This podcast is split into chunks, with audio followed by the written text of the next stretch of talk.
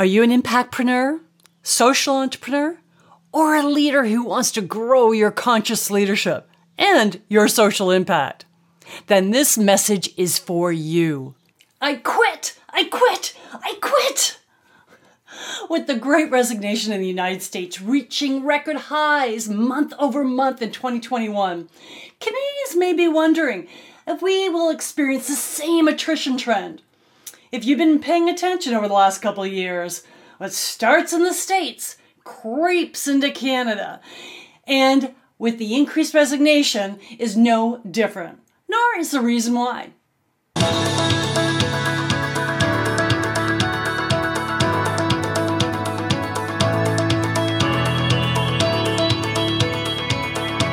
It is amazing what happens when some of our freedoms are taken away we're forced to stay put, sit with our thoughts, do things differently.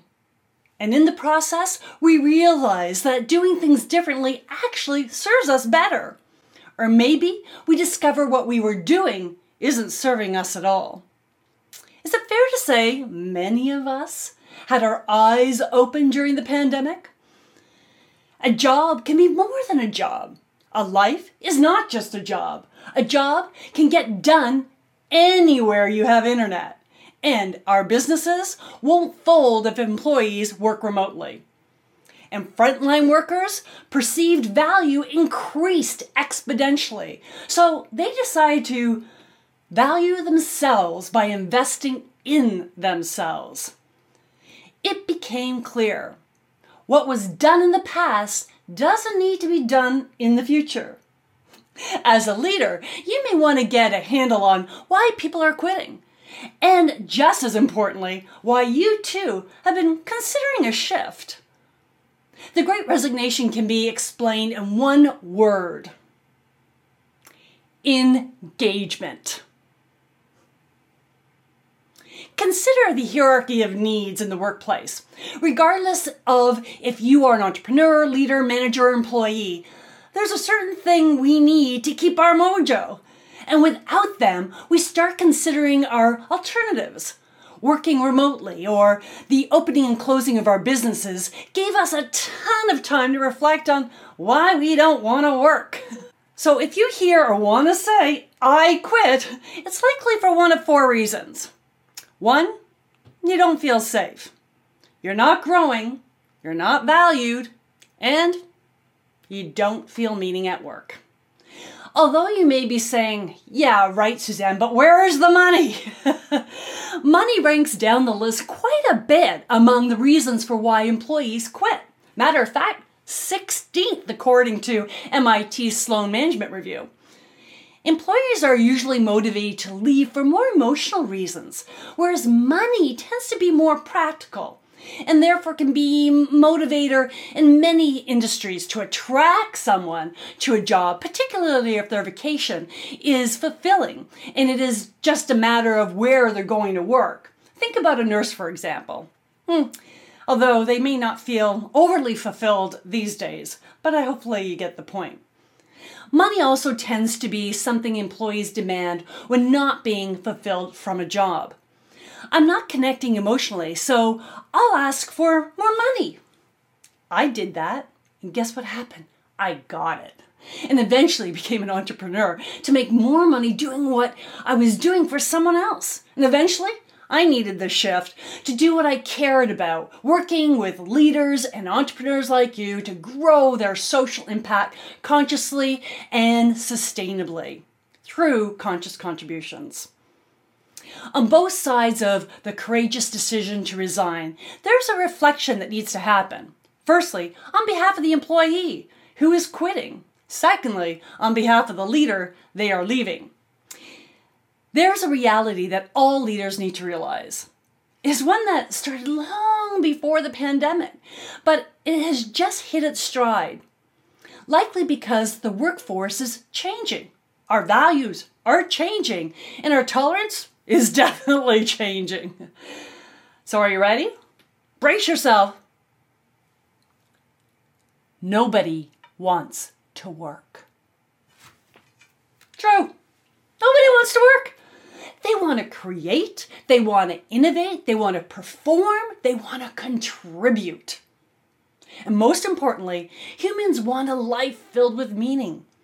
Doing purposeful work that fills our souls is something that traditionally employees weren't afforded.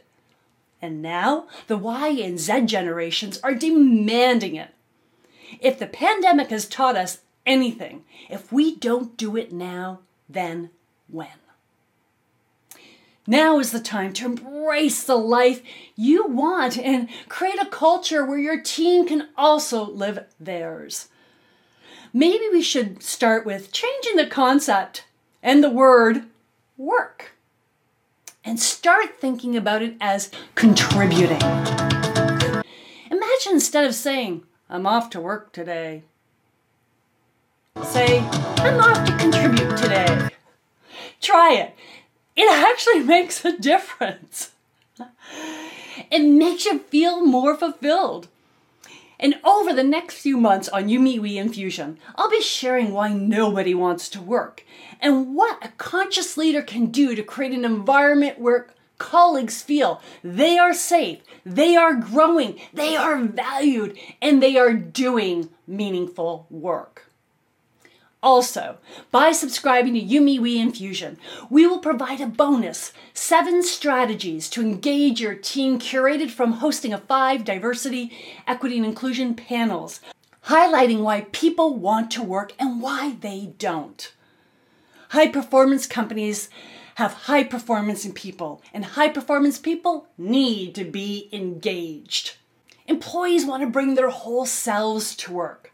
There's no longer the dividing lines of work, home, relax, health. Things are more fluid. We can thank the pandemic for cementing this seamless nature of life.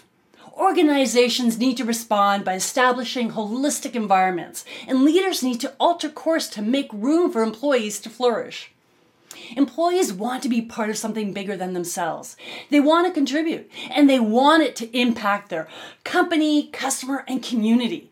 They want a front row seat in evolving society and they don't want to climb the hierarchy rungs and wait their turn to make their impact. So either we transform or we stagnate. The choice is really yours.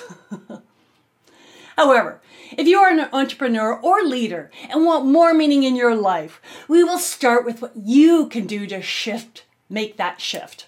The good news is, it is the same way to further engage your team.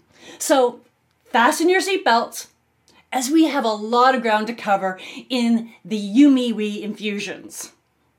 And you're probably wondering, but Suzanne, what can I do now to make my contribution count?